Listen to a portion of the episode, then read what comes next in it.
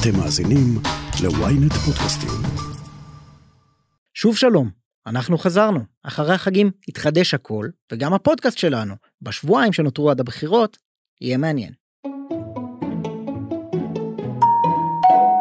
פעם אחת, כשהייתי בכיתה ג', הגיעה אלינו הביתה חבילה בדואר, ובתוכה דיסק בצבע כחול. בלי לחשוב יותר מדי איזה וירוסים מחכים לי שם, לקחתי את הדיסק והכנסתי אותו למחשב. היה שם סרטון עם שיר.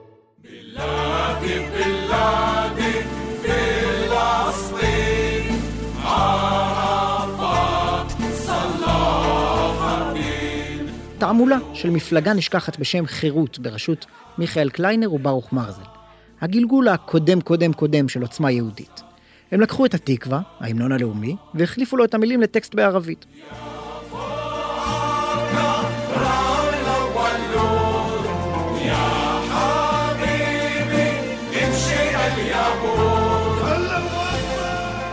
טריק שחוק, אבל הייתי בן שמונה ולא ענין טעם.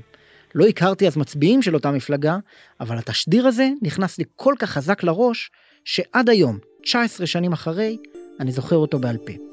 איך תשדירי התעמולה עושים לנו את זה, ומי צריך אותם בטלוויזיה? אני שי שנרב, וזאת הכותרת.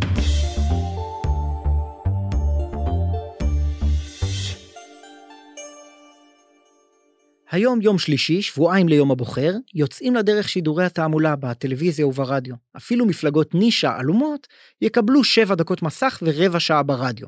מפלגות גדולות ומוכרות, הרבה יותר.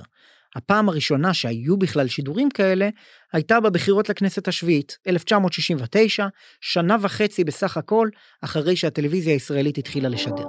בכנסת השישית היינו הגורם הקיצוני ביותר שלחם בכפייה הדתית. אנחנו רוצים להגיע להפרדה מוחלטת בין הדת והמדינה. זה למשל תשדיר של מפלגת העולם הזה כוח חדש של אורי אבנרי. עברו מאז כמה שנים.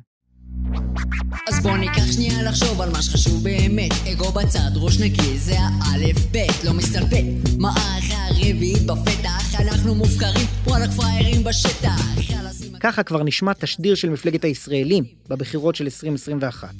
זין הישראלים אבל בעידן שבו הראשים של הפוליטיקאים שלנו קופצים לנו בכל גלילה בפייסבוק ובכל כניסה לוויינט, זה לא מטורף שהחוק מפקיע זמן שידור מהטלוויזיה בשביל זה?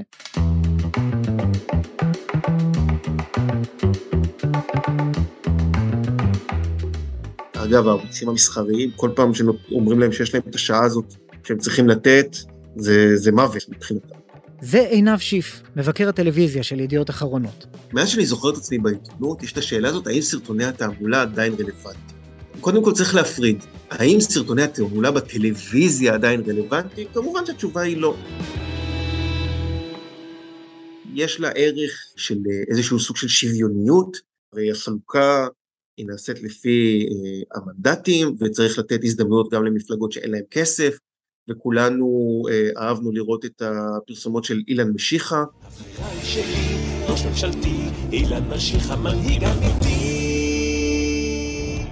או כל מיני הפיראטים, זה תמיד היה להיט.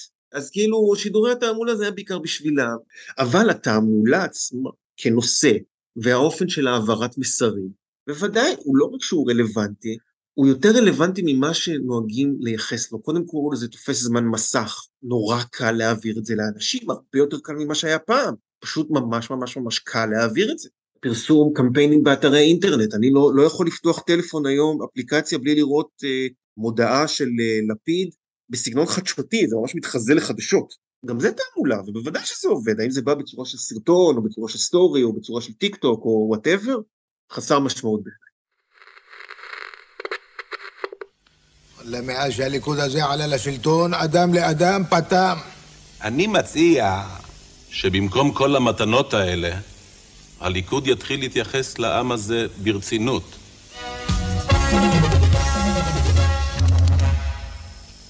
ערב טוב, אני כאן. ישבתי אתמול בבית וראיתי. מה אומר לכם? במערך אין קול חדש. ראיתי אתמול שתי שלישיות. אחת גשש והשנייה חיוורת. מבחינתי נוסטלגי זה, זה ספי ריבלין אה, עונה לגשש החיוור, זה בעיניי, כאילו, פסגת הזינגר, מה שנקרא, ב- ב- בדיבייטים, יש את הקטע שאחד המועמדים נותן פאנץ' שהמועמד השני קשה לו לענות, אז קוראים לזה זינגר. לא, לא בדיוק נולדתי אז, אבל כחובב הז'אנר אתה רואה את זה, אתה אומר וואו, זה היה אירוע. זה מדהים, בדיעבד דווקא הפרספקטיבה, כמה איטי ולא אה, לא היה תופס את האוזן של הטיקטוק היום. לא, זה בוודאות לא היה תופס את האוזן של הטיקטוק, זה גם, זה גם היה מאוד, uh, בסופו של דבר, גם אם זה היה בזה מימד של הומור, ואתה יודע, ספי ריבלין הוא לא מישה ארץ, אבל זה עדיין היה כאילו בסך הכל ענייני. צד אחד נתן את כוכבי הבידור שלו, והצד השני, מה, מה, מה תעשה היום? מה, מה, נטלי דדון נגד uh, רותם סלע כזה? זה לא יעבוד, זה לא, זה לא קורה. תעמולה, מה שאנחנו קוראים לו סרטוני תעמולה, זה עדיין כלי ממש ממש אפקטיבי גם בדור הטיקטוק. אני חותם על זה. ואיך היית מאפיין את השינויים? אז זהו, אתה, אתה דיברת למשל על, ה, על העניין של הקצב. אז הקצב זה בוודאי הדבר הראשון. אני חושב שגם יש איזושהי אה, הבנה על השפה הוויזואלית. אני חושב ש... סתם לדוגמה, בבחירות, אה, בסבב הראשון של 2019, אה, כשעוד היה לנו אכפת באמת, אז אה, נתניהו התחיל לעשות סרטונים בשפת הסטורי. לכל החבר'ה הצעירים, מה קורה? הכל סבבה? אתם יודעים מה חזק? לנצח את החיידק. והשפה של הסטורי, סתם לדוגמה, זה שאתה מצלם אה, אה, לאורך, ובצדדים יש לך כזה את השוליים המעורפלים יחסית של, ה, של הסרטון, ואתה אומר לזה, רגע, למה לא לצלם לרוחב? זה לא זה, ואתה אומר, כי זה השפה. אז אה, אה, אה, השפה הוויזואלית היא כלי מאוד חשוב, השילוב גם של אה, אה, לא רק מה אתה אומר ואיך אתה נראה, אלא גם מה כתוב על המסך תוך כדי, לדעתי זה תוספות הרי של עידן הסטורי slash טיק טוק, אבל אני חושב גם הכי זה, זה שפשוט שזה יהיה punchy פי שלושה וארבעה ממה שזה היה בעבר. וברמת פאנצ'י זה לא רק הסלוגן, אלא מה, אני, מה, מה, מה אתה צריך לזכור ממני, כי כמו שסטורי נעלם אחרי 48 שעות, את הדבר הזה ייעלם לך תוך סייקל אחד של חדשות. לכן יש חשיבות מאוד גדולה, סתם לדוגמה, למוזיקה. אדון הסליחות בוחן לבבות. למה הסרטונים של ש"ס, סרטוני הזהות היהודית, מאוד חזקים במערכת הבחירות הזאת? קודם כל כי האחרים עדיין לא ממש התחילו, אבל זה תירוץ קל. אלא כי יש בהם את, ה, את העניין הזה של הניגון, מה שאתה זוכר ממנו, ושיש לך איזה ילד מוכשר ששר לך את uh, אדון הסליחות בניגון uh, מזרחי, ספרדי, זה, זה משהו שאתה הולך אחר כך ומזמזם אותו. אחר כך אם אתה זוכר שזה ש"ס, זה כבר סיפור קצת אחר, אבל לפחות זה הולך איתך. זה באמת מזכיר לך את, ה, את, ה, את העניין היהודי שהוא מאוד, אה, שהוא מאוד רלוונטי, ארתור פילקנשטיין אמר ב-96, הבחירות זה בין ישראלים ליהודים. ואנחנו, זה עדיין מלווה אותנו, וזה כנראה תמיד ליווה אותנו.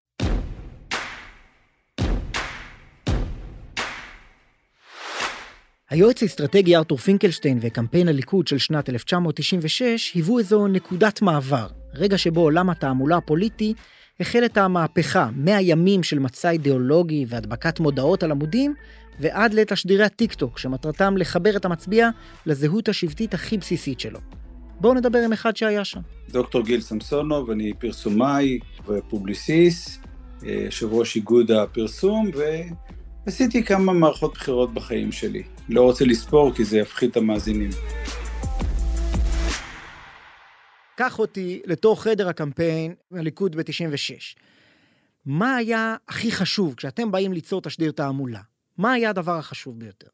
טוב, אנחנו היינו ב-96 במצב של 30 אחוז פיגור, כך שמה שהיה חשוב זה להפיח חיים בקמפיין שלנו ולתת לאנשים איזושהי תקווה, לנסות לעשות שינוי מומנטום, ולכן אחד הדברים הראשונים שהיה, שאף אחד לא יזכור, כי אתה יודע, זה הדברים שרק אה, אנחנו זוכרים, זה שנכנסתי עם, אה, לחדר צדדי עם מוטי מורל עליו השלום, והתקשרתי למשפחה שלי בזיכרון, התקשרתי לחבר שהוא צחי ברוורמן, תביאו לי שניים שלושה סוויצ'רים, כאלה שיגידו הייתי פרס, הייתי מערך, הייתי עבודה, לא משנה, ואני עובר לליכוד לנתניהו. תביאו לי כמה. צחי מביא לי את אה, ציפי זילברשטיין מנס ציונה, אבא שלי מביא לי גם שלושה מזיכרון, אנחנו מפרסמים שישה סטריפים פשוטים של הצבעתי עבודה, אני אה, מצביע אה, הליכוד נתניהו. המצב היה כל כך קטטוני, שזה פתאום הביא איזה, איזה משהו, איזה רוח חיים, שאנשים פשוט אה, היו אחרי רצח רבין במצב שהם היו בתוך הבונקר, הם היו ממש, לא רצו להרים ראש, לא רצו להגיד שהם ליכוד, ואז מה שקרה זה שפתאום המון אנשים התקשרו אלינו ורצו להיות גם, ופתאום זה נתן איזושהי רוח. הדבר השני באותו קמפיין זה היה שאנחנו היינו במצוקה, שאנחנו נגד השלום. אה, אז נתניהו הודיע שהוא מקבל את הסכמי אוסלו בהמשכיות שלטונית, והדבר השני זה חיפשנו סיסמה שהיא איכשהו תתמודד עם הבעיה הזאת. אני נזכרתי שהייתה תנועה קטנטנה בשנות ה-80, אה, שקראו לה אה, שלום בטוח. ואני אמרתי, בוא נביא את השם הזה ואנחנו נגיד, אנחנו לא שלום של רבין, אה, אנחנו שלום בטוח. ואז מוטי מורל, אותו מוטי מורל, הוסיף, עושים, עושים שלום בטוח. ישראל כולה רוצה שלום בטוח, נתניהו עושים שלום בטוח. וזה היה החלק הפוזיטיבי של הקמפיין, הצד הנגטיבי היה כמובן פרס יחלק את ירושלים. אי אפשר לקחת מארתור פינקלשטיין את הנגטיביות, ואי אפשר לקחת את הנגטיביות מארתור פינקלשטיין. זה הוא הביא, אבל אני עכשיו זוכר, כמו שאני מדבר איתך, אנחנו בנווה אילן, אתה יודע מי צוות קמפיין ההסברה של הליכוד? אני יכול לתת לך שמות, אתה תיפול. אהוד אולמרט, לימור לבנת ודן מרידור. שלושה מהכי שנונים, הכי מבריקים, הכי חזקים, פלוס יועץ אמריקאי, שאז הוא היה גאון. שם הוא הביא את התשדירי עשר בחירות, שפירקו את מפלגת העבודה, פירקו אותם. העשר שניות האלה, כולם תמיד עשו תשדירים, שלושים שניות, ארוכים כאלה, כאורך הגלות, והוא דפק עשר שניות. ערפאת מוביל את פרס לחלוקת ירושלים. פרס יחלק את ירושלים. אסור להצביע פרס. זה היה, עם כל הכבוד לפאקים שאמרתי לך לפני זה, זה היה הבחירות. אבל עם כל הכבוד לסרטונים או לסיסמאות השנונות, מה שבאמת נכנס מתחת לאור של המצביעים, זאת המוזיקה. שנות התשעים היו תור הזהב של הג'ינגלים. הבית שלי, הדרך שלי, הליכוד זה נכון. ב-1992 יצא "הליכוד זה נכון", שהוא עד היום המנון הליכוד, ולפעמים יש תחושה ששורות כמו "רק אחד יכול מול כל השמאל" לוכדות בצורה מדויקת את הרגשות של מצביעי הליכוד, גם בימים שמחנה השמאל התכווץ משמעותית. העבודה, מנגד, הציגה את ישראל מחכה לרבין. ישראל מחכה לרבין, יש הסכמה לאומית, שמים אמת בקלפי, רוצים מנהיגות אמיתית. תשדיר שהיה כל כך מוצלח, עד שפרס ב-96 השתמש באותה מנגינה בשינוי כמה מילים.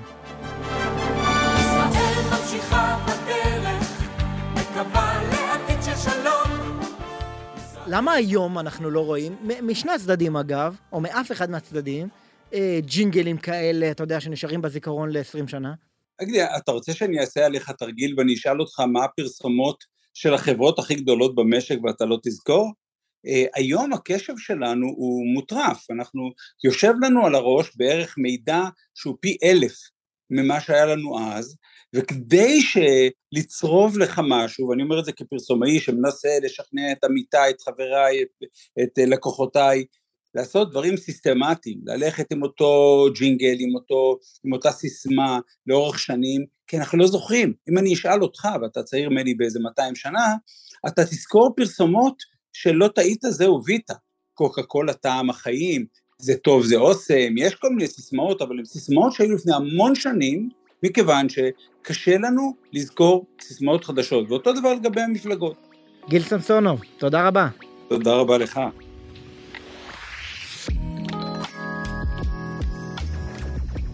אז המפלגות התחילו להתייחס אלינו בשנים האחרונות כמו שחברות פרטיות מתייחסות ללקוחות שלהם. ובהתאם, הפרסומות שלהן, תשדירי התעמולה, הפכו ממוקדים יותר, בוטים יותר, ואולי גם מניפולטיביים יותר. אז איך מתמודדים עם זה? הודעה קצרה, ומיד נמשיך עם הכותרת. ynet פלוס החדש עם הסיפורים הכי מעניינים ומיטב הכותבים. חודש ראשון בחמישה שקלים ותשעים בלבד. למצטרפים חדשים כפוף לתנאי השימוש. מחבלים מחסלים. תכלס, ליברמן. חוזרים לדרך, חוזרים לעבודה. אז בואו איתי. אנחנו קול אמיתי לציונות הדתית. שלום לכם. אתם יודעים, המגרש הזה בו אני מופיע עכשיו על מסך הטלוויזיה שלכם, הוא לא המגרש הביתי שלי. הבעיה היא שהטלוויזיה כבר מזמן לא הזירה המרכזית. תשדירי התעמולה נמצאים עמוק בתוך הטלפונים שלנו, והחוק הנוכחי לא ממש מעודכן ולא מתאים את עצמו לעידן הדיגיטלי.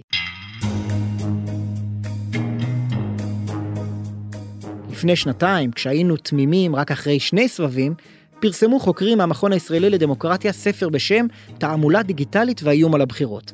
אחת המחברות שלו היא דוקטור תהילה שוורץ אלטשולר.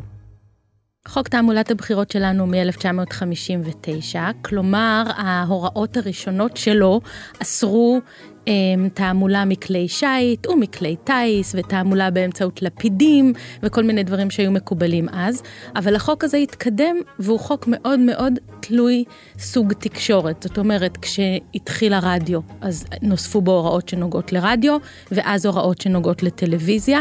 עם השנים נוספו גם הוראות שנוגעות לשלטי חוצות, ואחר כך גם הוראות שנוגעות לסקרים ולפרסום סקרים לפני בחירות, כשזה הפך להיות באמת בונטון.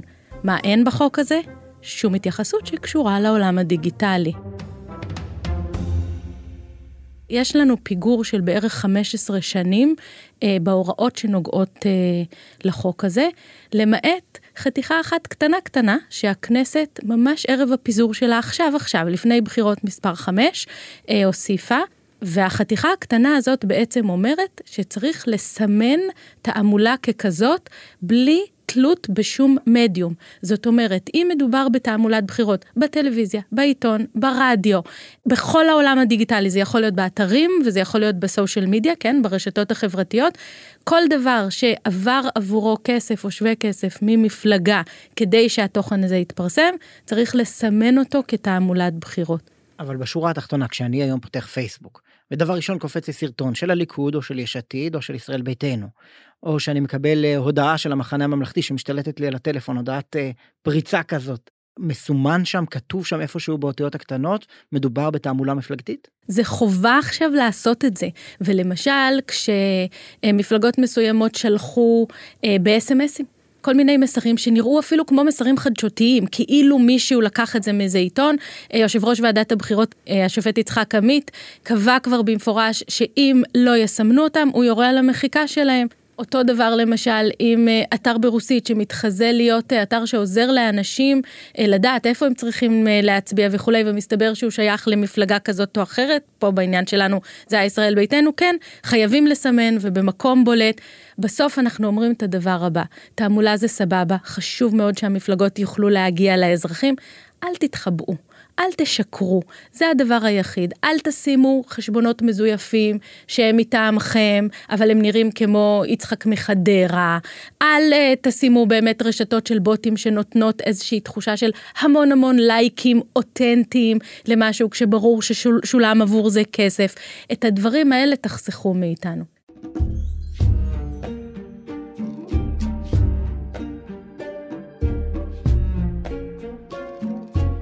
משהו מעניין בתיקון החדש לחוק, שמדבר על כל מדיום אפשרי.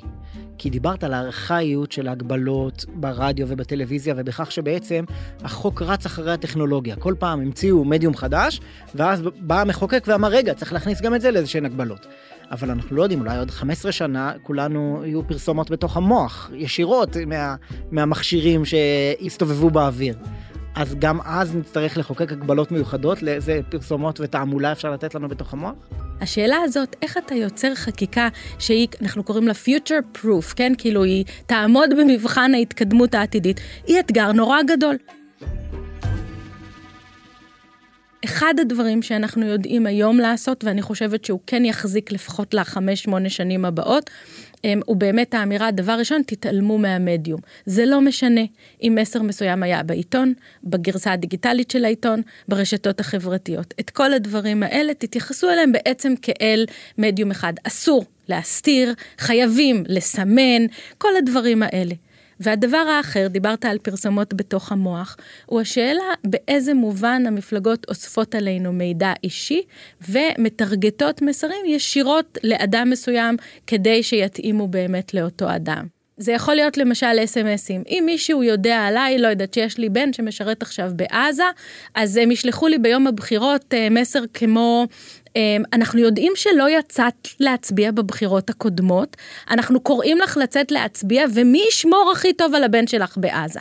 כלומר, אתה שואל אותי על פרסומות בתוך המוח, כבר היום יכולים לייצר לך איזה ניסיון באמת לטרגט מסרים. עכשיו, זאת אסטרטגיית הבחירות של הליכוד אגב, זה דבר שכאילו מתפרסם בתקשורת, לקחת את כל מצביעי הליכוד הפוטנציאליים שלא יצאו להצביע בפעם הקודמת, ואז אתה שואל את עצמך, תגיד, מאיפה יש להם את המידע הזה? מי לא יצא להצביע? או, אז אני אשאל אותך שאלה.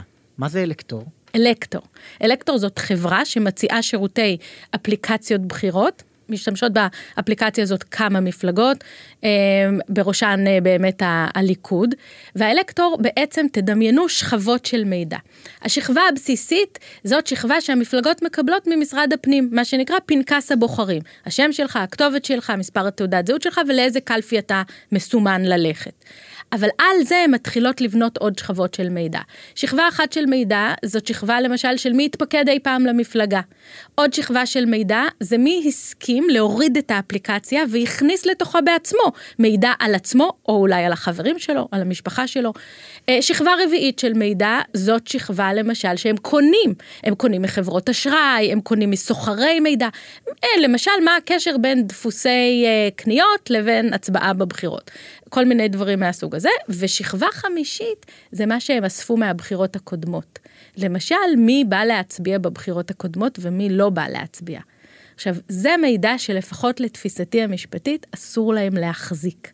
והסיבה לזה היא שלפי החוק, המפלגות חייבות למחוק בסוף כל מערכת בחירות את כל הדאטה שהם קיבלו מהמדינה, את כל פנקס הבוחרים ואת כל הנגזרות של פנקס הבוחרים. ועכשיו אני אתאר למאזינים שלנו מה קורה באולפן. אני לוקח את האצבע שלי, מניח אותה מתחת לעין ועושה תנועה של... בדיוק. את מאמינה שאיזושהי מפלגה מוחקת מאגר מידע על מצביעים פוטנציאליים? יפה. אז את הדבר הזה, דבר ראשון, הם התחייבו לעשות במסמך חתום שהם חתמו עליו כשהם קיבלו את, ה, את המידע, ולכן אני יודעת שגם הוגשה עכשיו עתירה לוועדת הבחירות המרכזית. לתבוע מהמפלגות שמשתמשות ביישומונים כאלה למחוק את מה שיש להם, והן חייבות לפי החוק למחוק. אז גם פה, כמו במה שאמרנו על סימון, לפעמים הן מעדיפות לעשות הפרות יעילות. אבל אם אכפת לנו, באמת, משני ההקשרים של תעמולת בחירות, אחד, שהבחירות יהיו שוויוניות, שמפלגה אחת לא תדפוק את האחרות, ושתיים, שהבחירות יהיו הוגנות, כלומר, שלא יעשו עלינו יותר מניפולציה ממה שסביר לעשות, פה אני חושבת מותר לנו להילחם. אז תני לי לשאול אותך שאלה עקרונית. אני זוכרת היום שיצא השיר יהלומים של נועה קירל, ובבת אחת הבנתי שכבר אין הפרדה בין מוזיקת פופ לבין חסויות. הפרסומות פשוט יצאו מהפסקת הפרסומות ונכנסו אל תוך התוכן שבראש מצעדי הפזמונים. אולי גם בפוליטיקה אין סיכוי למאבק להפריד בין התוכן לבין התעמולה. אין לי שום בעיה שתערבבו. ובלבד שאתם מסמנים. בדיוק כמו שאני רוצה שאיזושהי מובילת דעה בטיק טוק, אמ, שמפרסמת, אה, לא יודעת מה, מוצרי הרזייה לילדות בנות 16, תגיד באופן ברור ותסמן באופן ברור שהיא מקבלת כסף ממי שנותן לה את הדבר הזה, ככה אני רוצה שהמפלגות שלנו יתנהלו. כשאני רואה תכנים בטיק טוק ובפייסבוק ובקבוצות הוואטסאפ, אני רואה תכנים שהם כאילו תכנים אותנטיים, כאילו מישהו עשה אותם כי הוא באמת נורא מאמין במפלגה כזאת או אחרת וכולי. אני רוצה שתסמנו שעבר פה כסף או שווה כסף עבור המסר הזה, כמו בפרסומות לכל דבר אחר. דוקטור תהילה שוורץ אלטשולר, תודה רבה. שמחתי. עינב שיף, בדור של היום, שמודע לזה שהלהיטים שלו הם בעצמם פרסומות, זה בכלל משנה, אפילו אם תצליח לחדור לו לראש, זה יביא אותו לקלפי? אני לא חושב שמישהו שנטיית ליבו היא לצורך העניין אה, הליכוד, יש סיכוי שג'ינגל מעולה של אה, הרשימה המשותפת, בניגון ערבי מצוין ומשהו כזה, זה יביא אותו להצביע הרשימה המשותפת. זה לא, הדברים האלה לא קורים. זה בדרך כלל משפיע על מתלבטים, על מצביעים ראשונים, על אנשים שממילא הבחירה אצלם מסוג של אה, לא משהו שבאמת יושב על הלב. בהפוך על הפוך, כן, אני זורק פה תזה לא מוכחת מדעית, אבל זה גם עובד כמדכא בחירות. כלומר, אם יש להם מפלגה אחת, איזה ג'ינגל ממש טוב, ואתה שומע את כולם מזמזמים אותו וזה, אתה אומר, טוב, וואי, בטוח הם הולכים להביא פה איזה... אתה מבין, זה, זה, לדיבור יש כוח, ודיבור בא מתעמולה, הוא לא בא מרעיונות ברדיו, או מ, ובטח לא מכיכרות. עינב שיף, מבקר הטלוויזיה של ידיעות אחרונות, וגם מגיש כאן ברדיו ynet. תודה רבה. תודה רבה, היה כיף. אז ישראל מחכה לפוליטיקאי שישנה את חוק התעמולה, לשר שיעשה שלום בטוח עם הפרסום ברשתות החברתיות, ולמישהו שמבין בכלל מה קורה בטיקטוק עם הנוער נוער נוער. עד שזה יקרה, נשאר עם התשדירים שמתחילים הערב בטלוויזיה, העיקר שלא יעשו שימוש בלפידים. עד כאן הכותרת להפעם. אתם מוזמנים לעקוב אחרינו בוויינט רדיו, באפליקציה בנייד וגם ברכב, או איפה שאתם שומעים את הפודקאסטים שלכם. אם זה קורה באפל או בספוטיפיי, אתם מוזמנים גם לדרג אותנו, ולהאזין לפרק נוסף שלנו, על מי שלא זוכרים את תשדירי הבחירות של פעם, אבל כן יוצאים השנה להצביע. חפשו את הפרק הצעירים בוערים. עורך הפודקאסטים הוא רון טוביה, בצוות שרון קידון, אלי שמעוני, גיא סלם, אני ישי שנרב, ניפגש בפעם הבאה.